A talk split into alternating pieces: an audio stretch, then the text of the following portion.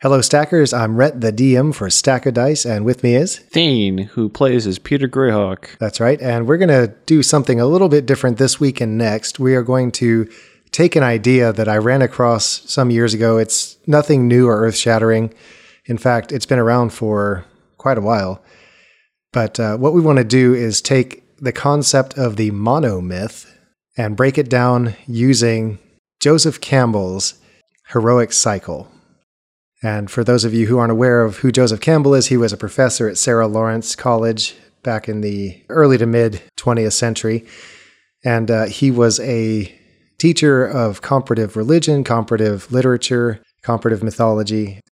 In his research, he found that there were a lot of connective tissues between many of the stories out there, especially in the larger sweeping stories that have time for the hero to rise in action and then accomplish certain things throughout the myth. And so, what we're going to do, Thane and I are going to talk about this heroic cycle, and we're probably going to end up breaking it into two parts. We're also going to take some time to slow it down and come up with ideas for how you could work these into a game. What kinds of things could you do to mirror some of these? And if you're thinking this sounds rather highbrow and difficult to understand, just think about it like this when George Lucas was interviewed after creating Star Wars, he actually credited Joseph Campbell's heroic cycle with being a lot of the inspiration for the Star Wars story. So if you like that kind of popular culture, that kind of popular science fiction, uh, then you have unconsciously tapped into Joseph Campbell's heroic cycle. And as you start to think about these things, and as we discuss them, break them down into the different components, you're going to find, hmm, it's a lot more places than I thought. So, in addition to perhaps helping you as a dungeon master to add a little depth or structure to a campaign arc, uh, maybe you'll find some interest in looking for these kinds of things in stories that you are well familiar with. So let's take a look. The heroic cycle, and as I'm looking at the Wikipedia page, there are several different variants of the heroic cycle it looks like Joseph Campbell was the first to identify something like this, but then there have been subsequent cycles that others have proposed that seem to be based or founded pretty heavily on the original that Joseph Campbell discovered. But we're going to focus on his because I've read his work, Thane has read some of his work, and we have both enjoyed the concepts that are laid out. And so we just thought it would be fun to, uh, as a help, as an aid to dungeon masters, try to lay out exactly what the cycle is and then break it down into the different parts, read through what each one means. And then, like I said, at the end, or I guess as we want to, we'll work in here's how you could work it into your game. So, as I said, there are 17 different parts to Joseph Campbell's heroic cycle. And we're going to take the first nine in this episode and those first nine are the call to adventure, refusal of the call, supernatural aid, crossing the threshold, belly of the whale, the road of trials, the meeting with the goddess, the woman as temptress, and atonement with the Father. So let's start with that first one the call to adventure. And the nice thing about the Wikipedia article is it does break down each of these and gives the text from Joseph Campbell's work, The Hero with a Thousand Faces. And so we don't have to go flipping through a book to get it, it's all right here. So, according to the Wikipedia entry, the call of adventure is to a forest, a kingdom underground, beneath the waves or above the sky, a secret island, lofty mountaintop, or profound dream state but it is always a place of strangely fluid and polymorphous beings, unimaginable torments, superhuman deeds, and impossible delight. The hero can go forth of their own volition to accomplish the adventure, as did Theseus when he arrived in his father's city, Athens, and heard the horrible history of the Minotaur. Or they may be carried or sent abroad by some benign or malignant agent, as was Odysseus, driven about the Mediterranean by the winds of the angered god Poseidon.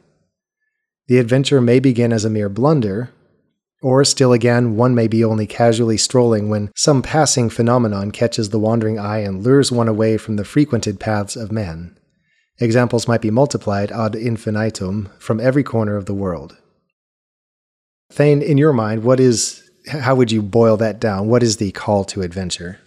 Well, it's fairly well summed up in the title itself, but in essence, it is the attraction that garners the attention of whoever the adventurer is to be in the story. So, whoever is going to be doing the adventuring, the initial part of the story is the reason why they're going on the adventure. You know, usually for the sake of wealth, for the sake of others they care about, for eternal life, etc. Uh, all these things. Usually, the goal itself is a very human aspiration. Yeah. And so let's take a look at some of those popular movies out there, uh, some of those with the huge stories. Obviously, Star Wars comes immediately to mind because of George Lucas's explicit statement that, yes, he did use this as a foundation. The call to adventure is pretty easy to see. Luke, a young farm boy, he's living in his world day to day. He he complains about everything. He wants to he wants to go out and like do his own thing. yeah, Isn't it like he wants to go to the Imperial Flight Academy or something like that? uh, that that is on his mind. Yeah. But then he meets an elusive hermit who basically tells him that somebody has killed his father. And so that, along with the death of his uh, adopted parents, his aunt and uncle, at the hands of imperial soldiers, it drives him to adventure. All right. So that's the call to adventure there. And then in The Lord of the Rings, another very sweeping story, the call to adventure, it's the same as it is in The Hobbit, really. Mhm. Gandalf, Gandalf, uh, this mysterious stranger who knows so much, harbinger of change. comes to the front door for some unknown reason, really. Yeah, at least to the hobbits anyway. And he basically says, I need help with a mission and I have chosen you. Whether you want it or not. yeah. And so um, the call to adventure there is pretty explicit as well. So, how can you incorporate things like this into a game? What kinds of things can we come up with off the top of our heads as to how to do a call to adventure? So when making a call to adventure for a Dungeons and Dragons game, especially, or just any kind of role playing game, it can be a bit difficult because the uh, the players have the ability to make whatever characters they want, and so they could come from all kinds of walks of life. You've got Even from different parts of the world. yeah, different parts of the world. You, you've got people who you've got good people, you've got bad people. Um, they could all be in the same party, basically, and uh, you have to try and find some way that logically ties them all together in a single unified purpose.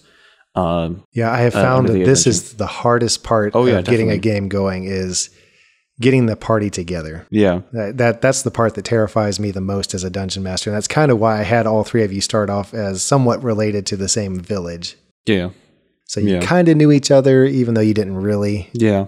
One of the most cliche ones, at least among the Dungeons and Dragons community, is there's some kind of job that needs to be done, and so you all meet in the tavern where some kind of mysterious agent is like, "I need you to go to X place and retrieve the X artifact or kill the X creature, and uh, you'll get some gold." And then usually there's some kind of tie-in at the location that the players have to go to that then links whatever's going on there, turning it from what might have been just like some small, unimportant group of smugglers or something like that into some kind of much more wide reaching menace that the players have discovered that then needs to be taken care of, That's exactly which right. then leads them on a wider adventure. yeah, So that's the most cliche one. Uh, but it, there's a whole variety of ways to do it, like going on the road and then you get ambushed. Oh wait, I'm pulling from Mines of Phandelver.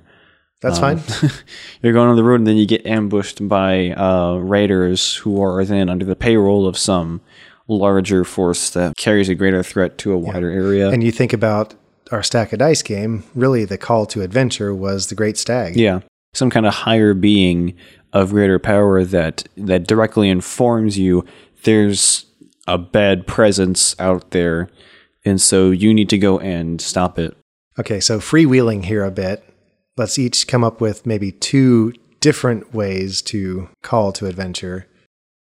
Okay, I've got a couple, and if I'm talking and you think of something, feel free to chip in with your own idea. Uh, the first one is what if you're, again, just living your day to day life as a character in a, in a game, and all of a sudden a, a rival nation attacks your town. You're you're on a border. Did I take your idea? Vaguely. uh, and so you're basically enslaved. Oh, you didn't take mine then. Okay. Now you and maybe the other party members are having to, first of all, find your freedom. So you've been forced into this situation and you don't want to be there. And so now step one is to get yourself out of it and then form some kind of force or or fight against that evil power. And so your call to adventure has been thrust upon you, as most of them are, really. Uh, I, I had one similar along those lines. It was definitely relating to the conflict between nations, but instead of being enslaved, the characters are then brought into the uh, their homeland's military, uh, be it like some kind of army or a local militia or something like that. But then through some kind of circumstance, the players are then put into a position of greater authority where then they're given more of a direct influence over how the conflict is resolved. And that could be an interesting approach because, especially if you're working with a group of players who are more tactics and perhaps even strategy minded, then you could get into large scale conflict. Get all your Warhammer players together. Yeah, exactly. Break out the minis and let's do some large scale battles. The other thought that I had was um, taking today's situation in mind disease. Hmm. A great disease comes across country, the world, whatever. And so your call to action is your maybe your family is ailing. They're they're on the point of death. And your call to action is I have not been as badly affected. Find the cure. I need to know why, and I also need to find the cure and bring it back. So your call is save my family. Mm-hmm. Again, another very human aspiration mm-hmm. is, is people that you care about, and so you will do what you can to protect them. Right. One thing I, d- I did think would be worth pointing out in uh, developing your call to action, your plot hook, is what kind of struggle are you looking to create? Because there are a variety of different struggles. I mean, we all kind of discussed those in English class, like back in middle school when we were talking about like trying to develop what types of conflicts are in the books you read in your boring textbooks and whatnot. I haven't been in middle school for a while, so I'm kind of having to um, remember from the dusty cobweb back corner of my mind what exactly these forms of conflict were. But if I remember correctly, we have man versus man. So you just like one person against another, like a rival of some sort. You've got man versus nature, where these are usually more like survival type stories, where it's like it's man versus the intangible entity that is the world itself, nature, the outdoors, stuff like that. Then you have man versus self, which which is uh, an internal struggle, can sometimes be linked with psychological horror. And then there's man versus society, where it's one man versus a A way of life. A way, like of, a way of thinking. life, a way of, of thinking, or in in a more direct sense, just a group of people Mm-hmm. instead. And so, uh, it's important to kind of keep this in mind when you're trying to figure out how exactly what, what kind of adventure you're looking for. And so, I was thinking it would be interesting um, to have kind of like like if, if your party is a bit more nature based, like you've got a whole bunch of rangers and druids in your party, some kind of uh, man versus nature struggle where excessive tree cutting, or other generic bad nature stuff like that that the players have to fight against. That would be more like that's people doing that. But if there's, say, natural disasters going on, That too. finding the root cause of that. Another fun one, you know, based on those types of conflict that you mentioned, Thane, is what if you were made to be a monster? What if you were made to be evil or to basically be the destruction of the world or something and your your character's response is no, I'm not going to be that. Mm-hmm. And so now it's you versus yourself and Yeah. that that constant pull. That could be a really interesting campaign. That really could be Yeah. for at least one of the players. Maybe for all of them, you know, because Perhaps. then then the rest of the party is tied into, hey, we've got to stop you from hurting yourself and others. I mean, we've we've kind of got a little bit of that in our podcast with Peter's uh, situation with the Starstone. Um, he's constantly drawn to their power. In some cases, like in the canyon, that was for good, but that power and access could definitely be very harmful if used improperly. Yeah, absolutely. And so we've got a little bit of that internal struggle. Not as well developed as I think it could be. Yeah. But we'll see where it goes. Hey, I'm sure there are lots of things that we would do differently if we re recorded all this. Uh, there are certainly decisions I would have done differently as a dungeon master. Actually recorded the first Battle of Arden. All right, let's move on to the next part, and that is the refusal of the call. Campbell's writing on it says refusal of the summons converts the adventure into its negative. Walled in boredom, hard work, or culture, the subject loses the power of significant affirmative action and becomes a victim to be saved. His flowering world becomes a wasteland of dry stones, and his life feels meaningless, even though, like King Minos, he may, through titanic effort, succeed in building an empire or renown. Whatever house he builds, it will be a house of death, a labyrinth of cyclopean walls to hide from him his minotaur. All he can do is create new problems for himself and await the gradual approach of his disintegration. That sounds pretty bleak. so, the examples that they share are in The Lord of the Rings. Um, the refusal of the call is very easy to see. Mm-hmm. Uh, Gandalf says, Listen, Frodo, you need to take this ring to Mount Doom and destroy it. And Frodo's response is, "Well, I, I'm not up for this. I'm. Why I'm would a- you pick me? Yeah, I'm a hobbit. yeah, exactly. And so uh, we see the same thing uh, with Obi Wan speaking with Luke. Uh, he says, "Darth Vader killed your father," and Luke basically just says, "No, I, I, I don't want to get mixed. It's too big for me." I'm a farm kid. I'm I, I don't have time to be get caught up in galactic struggles. That's right. That's right. And he doesn't go until his uh his aunt and uncle get torched. Oh, sorry. Spoiler alert. Let's talk about it in terms of our game. Was there a refusal of the call? So the stag said, I have chosen you. Was there a little bit of disbelief at first? I can definitely see that in Peter, uh, being the way he was taught and raised. Uh, magic didn't really exist to him, and all this supernatural, for lack of better words, uh, that he was thrust into, Mhm. and so he definitely uh, had a bit more difficulty really getting. I, of course, he didn't outright refuse. That there wasn't a period of time where he like sat back in Arden and then realized, oh wait, I really need to go. Well, I guess there was also that scene at the top of the mountain after you got through the challenges and there was a test. Right. Uh, do Yeah. you do you go back to Arden or do you push on with the with the quest? And after you all said, "Okay, we accept it," uh, and there was some deliberation there, Oh yeah. um, that's when he gave you the star stones. And then we went back to Arden, and then we killed a whole bunch of dudes. It was That's right. fantastic. Yeah. So that one was pretty easy. And that's really not something that you as a DM can necessarily work in. You're, you're going to have to leave that one up to your players. And it's going to depend on how realistically they're thinking. Yeah. Because if you're just an average guy, suddenly uh, the call to adventure hits you, chances are, realistically speaking, like if suddenly a world leader called you at home and said, You're the only person with this special skill and we need you to come help us. Our lives are at stake. Yeah, I would be very put off by that. You're, you're telling me that my skill may influence whether people live or die. That's a lot to ask of me. Mm-hmm. Uh, and so, if players are really playing their characters, you're going to have that mentality in them. Yeah. What I'm thinking of immediately is like back in Vietnam, you're being drafted to go off to the military, and a lot of people weren't okay with that for various reasons, of course. But like the, the their call to action was to go and serve over overseas, and a lot of people didn't want that. And so, uh, I mean, it's a bit of a weird example, but I, I do think that that is very applicable in this in this sense. Oh, absolutely. Again, as a dungeon master, if you're setting the stage right and building a big enough story with hooks and everything, this should be a natural outgrowth of that. You want me to what? You don't want to make it sound so overwhelming that they're just like, no, forget it. I want to be a farmer for the rest of my days. That's kind of missing the mark.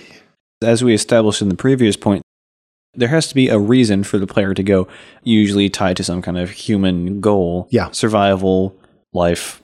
In its most basic sense, it is the preservation of life in some way or another, be it for yourself or for someone else. Yeah.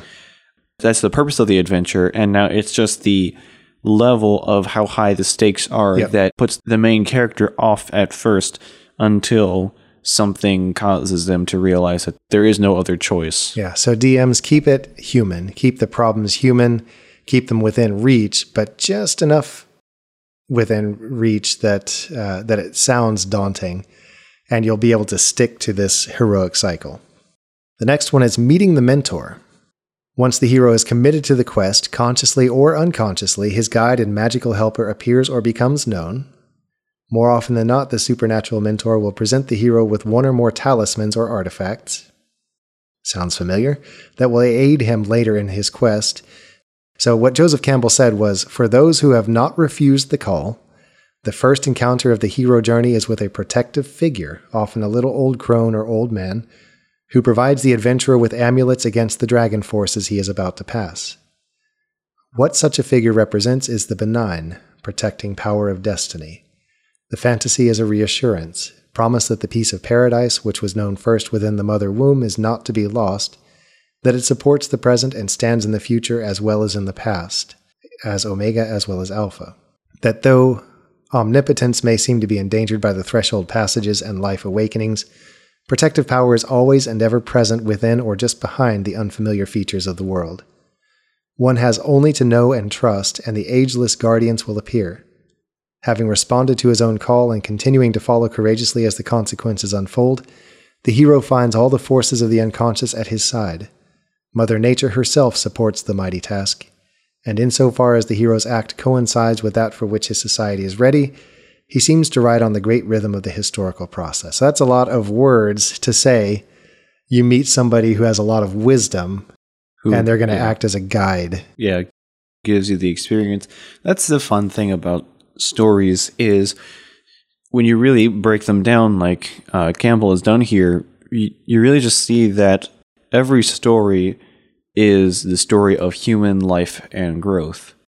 This uh, call to adventure is the progression from childhood to adulthood and the mentor uh, usually often serves as a father figure to the character. You have Gandalf in uh, The Lord of the Rings, the old man who gives Frodo the advice and the guidance that he needs uh, in order to make his journey to Mordor. You have Obi Wan Kenobi, who steps in as Luke's father figure and teaches him how to use the Force and how to feel the Force and to use it for good. And what's great about these figures is they don't have to stay in the story. Gandalf drops out from time to time. Oh, yeah. Obi Wan Kenobi ends up getting killed. Spoiler alert again for those who haven't seen Star Wars in the last The 50 years. if you find that they are relying, that your characters are relying too much on the wisdom, on the guidance of this mentor figure, feel free to drop them out Let's kill them or kill them. All. It's so easy and so satisfying. And so let's think about some possible figures. What what kinds of figures could you add in as mentors in a game? Well, um, with our podcast, Uh huh. the Iron Stag definitely does serve as our guide mentor figure who come pops in every now and again to give us the direction that we need, especially when we're feeling a bit lost in the vastness of the world. And to a smaller degree, even a could be seen as something of a mentor figure. He Little comes and he goes and he gives you things that are helpful. Yeah. So you actually have a couple. Yeah, we have two main ones at the very least. Um, So again, let's take a little bit of time to think through some possible mentors. What about going back to my rival nation scenario? You've been captured, and what if one of the leaders of your homeland's army is imprisoned with you? Perhaps he's been gravely wounded or he's near death himself, and so he, from his last moments, he's basically giving you advice on how maybe how to escape from your imprisonment, how to band together, where to go after, who to look for. I mean, you know, there's somebody who is giving you the benefit of his vast experience to help you out as players. yeah. That's one possibility. And even though Thane has used the term father figure, that doesn't necessarily mean it needs to be a guy. It could be like an old grandmother or somebody who has lived for hundreds of years or Usually, this mentor figure is old in some capacity. Mm-hmm. You rarely ever see a young mentor figure because it's just unlikely because they, they haven't lived long enough to acquire much experience to pass on to the players. And actually, that, that brings to mind another fun thought. What about a child of promise? What about a, let's say, a prophesied child who has come and somehow possesses great wisdom? And so there could be a great flip flopping of notions of wisdom as the party has to maybe protect or help this child but at the same time the child is helping them. There there could be some fun in that. And the child couldn't even probably wouldn't even have to really possess a whole bunch of wisdom because the questions a child asks um, are very thought provoking because they're they're such simple questions, but they really really comb the deepest parts of our consciousness. Kids just want to understand how the world works, and so they'll ask, you know, why is this the way it is? And then you just kind of have to go, well, you see, it's because, well, I mean, yeah. So you've got like, yeah, and, and, and, so all this stuff. And so the child becomes a mentor to the party, not through directly giving them the knowledge that they need, but through basically helping them discover it themselves mm-hmm. by making them think about, yeah. think through it. it's a own. Socratic child. okay. Some Why fun, do we think? Some fun possibilities there. And again, if maybe there are some built in weaknesses to your mentor figure, then it's especially uh, important that the party rally round and provide that security that to keep the wisdom flowing. There could be some interest there. Yeah. And again, if you're going with the child of prophecy thing, maybe you have to get the child to a place to become the new ruler of a, of a nation. And Rightful of course, heir inevitably you're going to have that one party member that's just like, I don't get it. Everybody thinks this child is so great and so wise. He's just asking stupid questions. So there's some fun possibilities yeah, yeah, there. There's some uh, chance for comic for comedy yeah, there. Yeah, lots of fun. All right. The next one is crossing the first threshold. This is the point where the hero actually crosses into the field of adventure, leaving the known limits of his world and venturing into an unknown and dangerous realm where the rules and limits are unknown. Campbell says, with the personifications of his destiny to guide and aid him, the hero goes forward in his adventure until he comes to the threshold guardian at the entrance to the zone of magnified power. Such custodians bound the world in four directions, also up and down, standing for the limits of the hero's present sphere or life horizon. Beyond them is darkness, the unknown and danger, just as beyond the parental watch is danger to the infant, and beyond the protection of a society, danger to the members of the tribe. And it goes on with more ideas like that.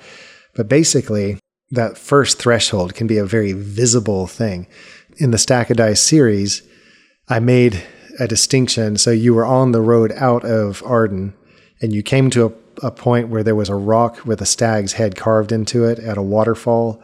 And that was basically the limit of Arden. So for Tira, She'd never been outside of that. For Womberbash, of course, he'd never been outside his forest. So everything was new and interesting to him. You had been this way before with Physic Comfrey. Yeah, because of Flenmore. But it was really when we like got out of Flenmore yeah. and went going on our way, um, especially when we got to um, Sethar Ben, that was when I had really kind of crossed over my my threshold. That's right. Um, Actually, heading east out of Flenmore after the fight with the witch doctor in episode 15, when you went up into the hills, into that little town. Oh, right. Yeah. Blinkenden. Yeah. And so you've got different lines of demarcation for each of the players. Uh, each one had a different threshold, but the threshold existed. And so I tried to make it a very distinctive, you're stepping over. And we see that in The Lord of the Rings. There's a, a point in the movie where Sam says, I take one more step, Mr. Frodo. And I was going to bring that up. Yeah.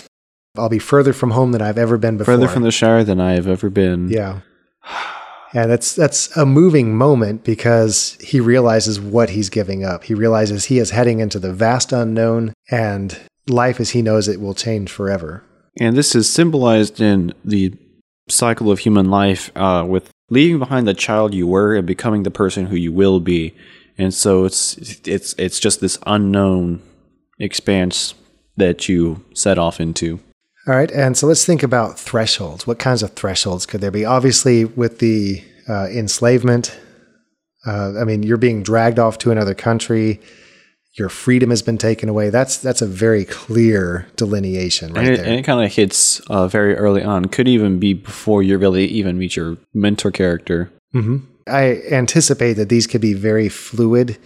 He presents them in a very methodical manner. And so, in many of the stories that you'll read, myths, novels, that kind of stuff, you're going to see that these kind of follow that same progression. But uh, that's part of the fun of being a creator as a dungeon master.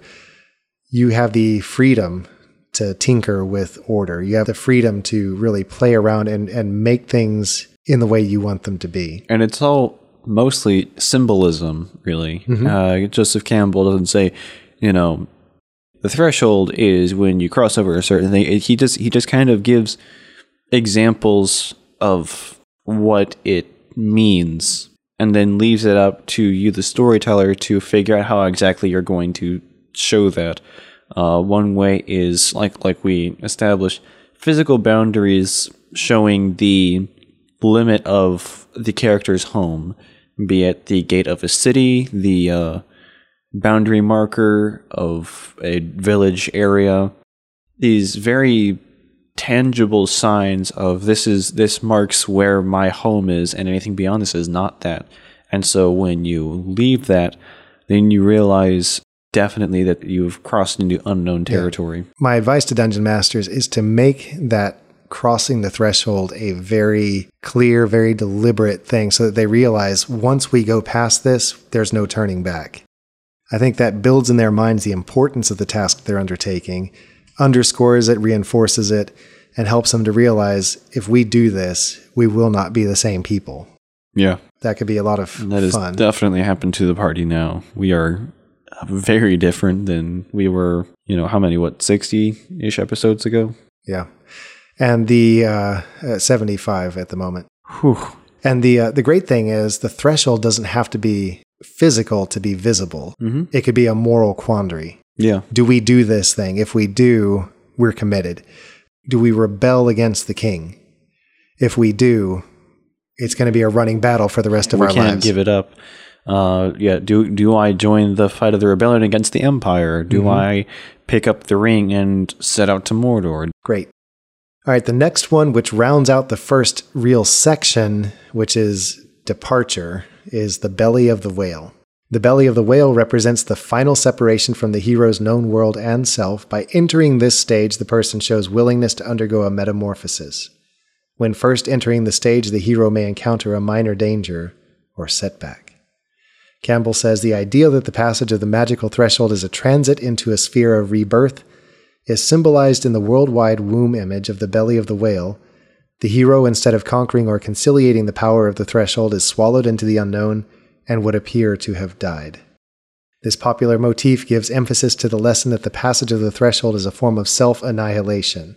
And again, he goes on from there. But very clearly, I think Star Wars shows us uh, Luke goes into the Death Star. I mean, he goes into the heart of the enemy's concentrated power, mm-hmm. and he he realizes at that point, I'm all in. Yeah. With Frodo and the gang, if I can be so, Frodo and the boys. that's right. I don't know that this is the belly of the whale, but when when they go into Moria, yeah, I was, I was thinking that Moria. by going in, they've already had a limitation of what routes they can choose.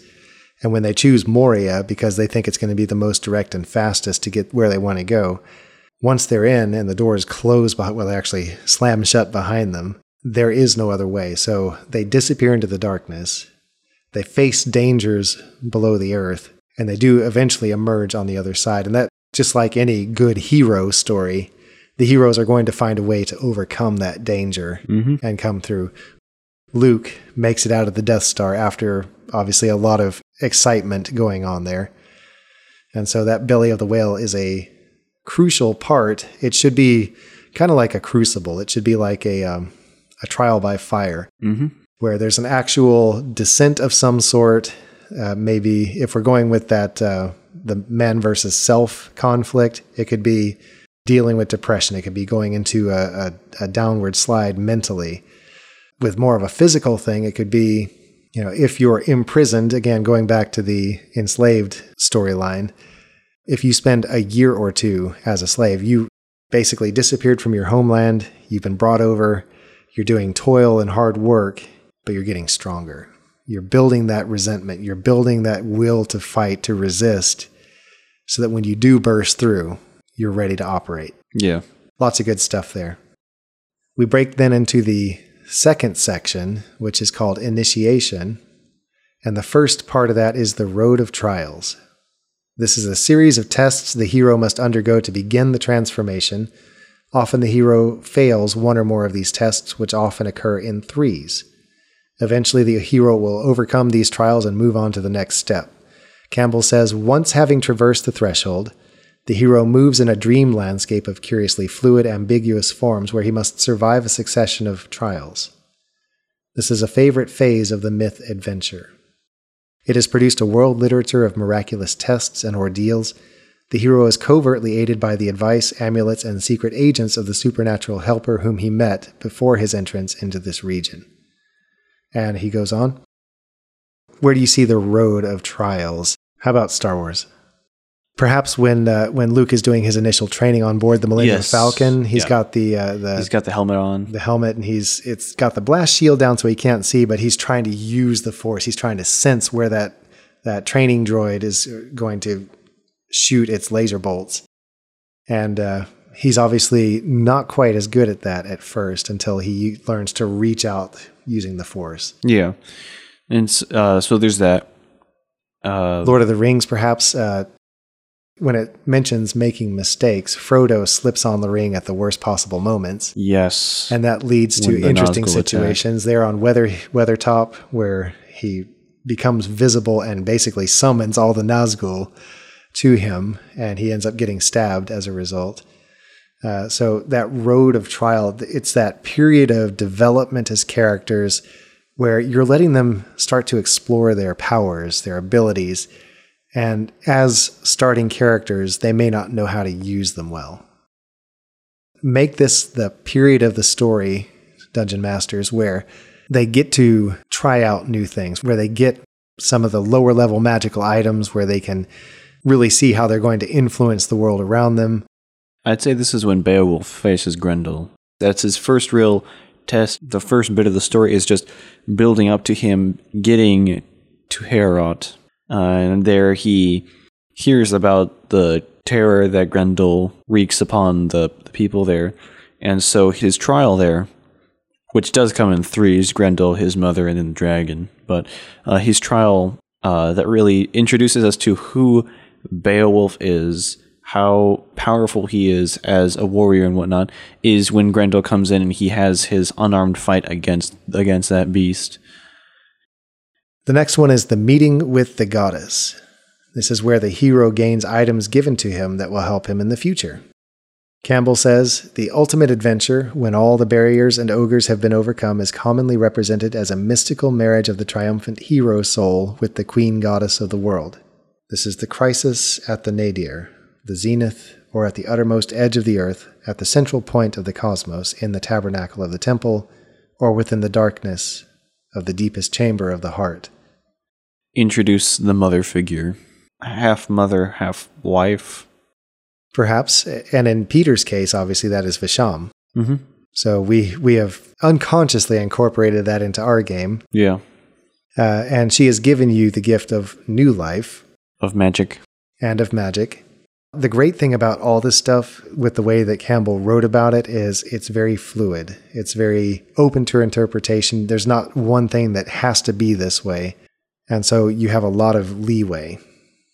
So, what ways could we have a meeting with a goddess in any game?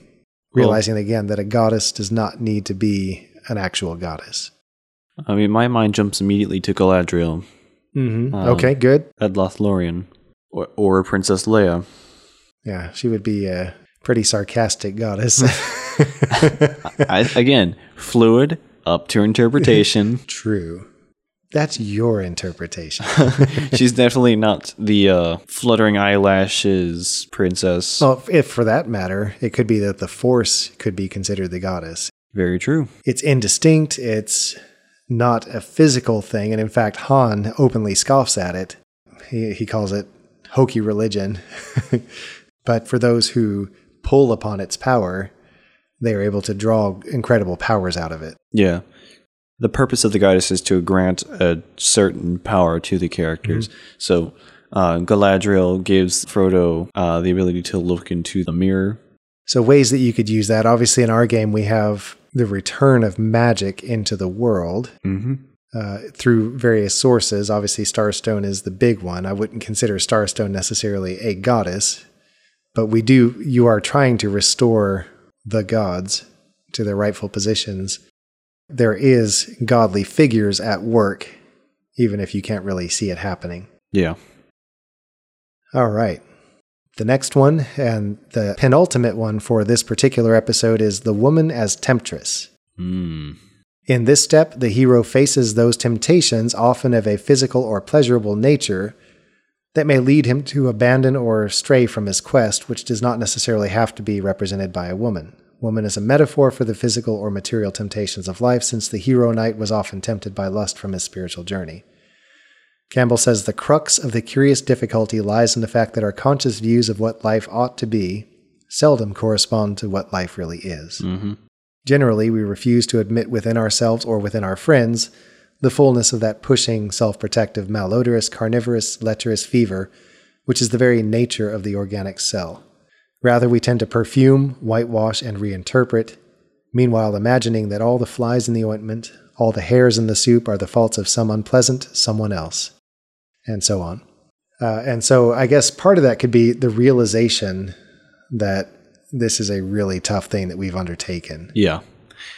There was the refusal of the call, which was basically the reluctance. They don't quite, uh, the character doesn't quite know what exactly is involved with the adventure, but knows that it's it's a lot and and therefore doesn't really want to go uh, for it uh, until he is convinced otherwise. But here, But here is when he realizes everything that's going on and what it requires of him, and then is first truly tempted to give up.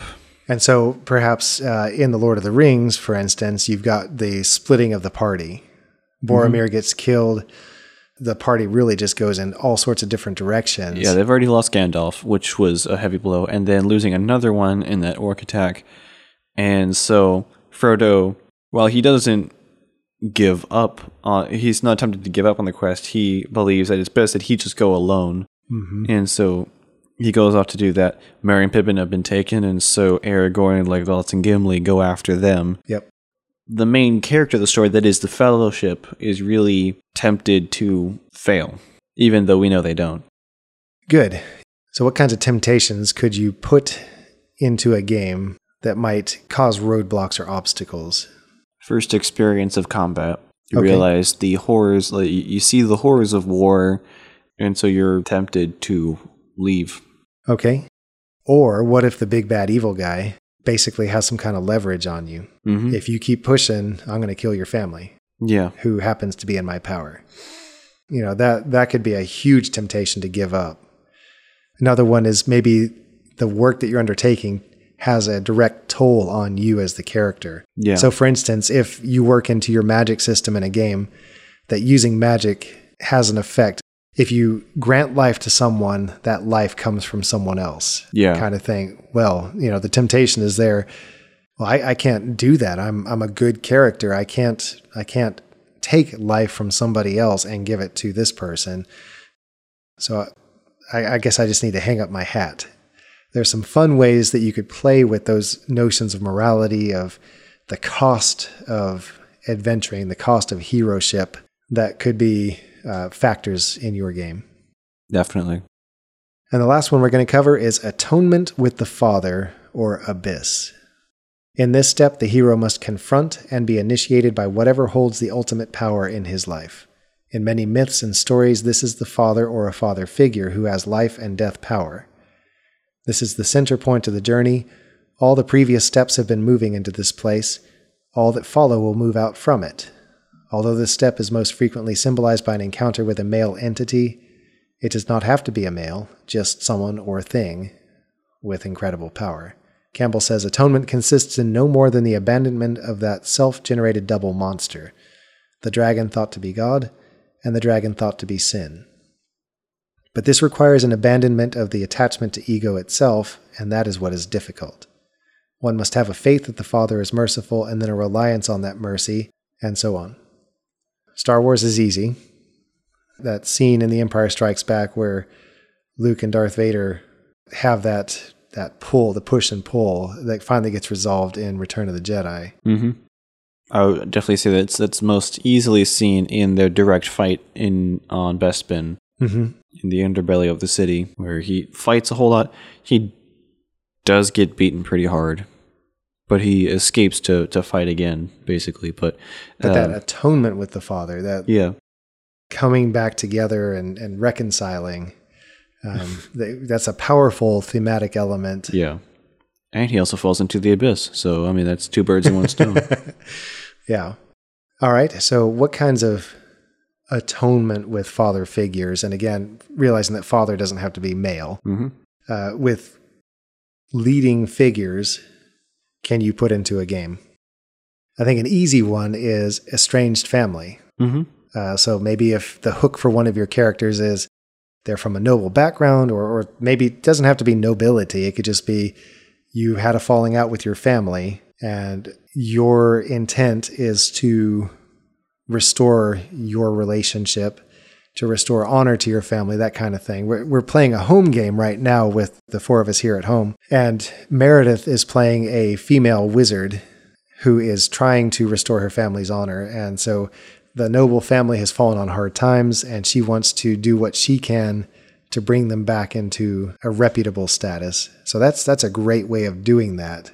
There could be another instance where perhaps the characters have undertaken a mission, and so they're out doing things, and in the process of taking on that mission, they have angered the leader of their country. Mm. So a king, a kingdom, uh, maybe queen or something. But basically, they've caused a rift between themselves and they've become fugitives or Yeah. outlaws or something.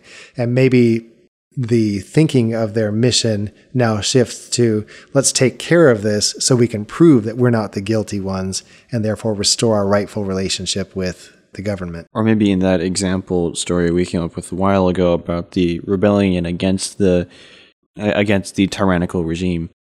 And the reconciliation is a confrontation between the characters and the tyrant himself, uh, which wouldn't really be reconciled. Pro- probably wouldn't be reconciled Unless unless you see it as the position and not the person. Yes. So ousting the old tyrant and bringing in the rightful heir, yeah. that would be that reunification. Yeah. Good. Good one. Okay, so we have talked for quite a bit about the first nine steps in the heroic cycle. Like I said, we will revisit part two with the last eight next week. But we wanted to take a moment again just to go over Joseph Campbell's heroic cycle, and that this all comes out of his book, The Hero with a Thousand Faces, that was published in 1949. So it's got some legs on it. It's an old book, and it has stood up okay to the test of time and future analysis of myths and stories and things. As always, Dungeon Masters, this is only stuff that you can take into account. This is part of your toolkit. You don't need to feel obligated to hold to this. Certainly, if it's going to affect your game in negative ways, don't use this. But we just wanted to make you aware that there is some thinking out there on what makes big stories so appealing to people over time. It's a guide of su- suggestions. That's right. I would say we're we're not telling you this is how you tell your story. Right. We're saying these are big elements that are seen in a lot of very good stories that a lot of people like because they're very relatable. Yeah. And I think the benefit to doing this, to using the heroic cycle, is it will feel familiar to your players and give you a framework to work with as you flesh out your overarching campaign ideas. There's almost a natural flow to it. Mm-hmm. So, what we'd love to hear from you, stackers, is have you used this consciously? Is this news to you? If so, what do you think about it? And if it's not news to you, how have you used the heroic cycle in helping to build your campaigns? Hit us up on Twitter and Instagram at Stack StackOdice or by email at stack.o.dice at gmail.com. We're always happy to hear from our stackers, and we'd love to hear what you think about what we talked about this week. And again, we'll continue next week with the last eight steps of the heroic cycle. We look forward to seeing you again next time, right here at Stack of Dice.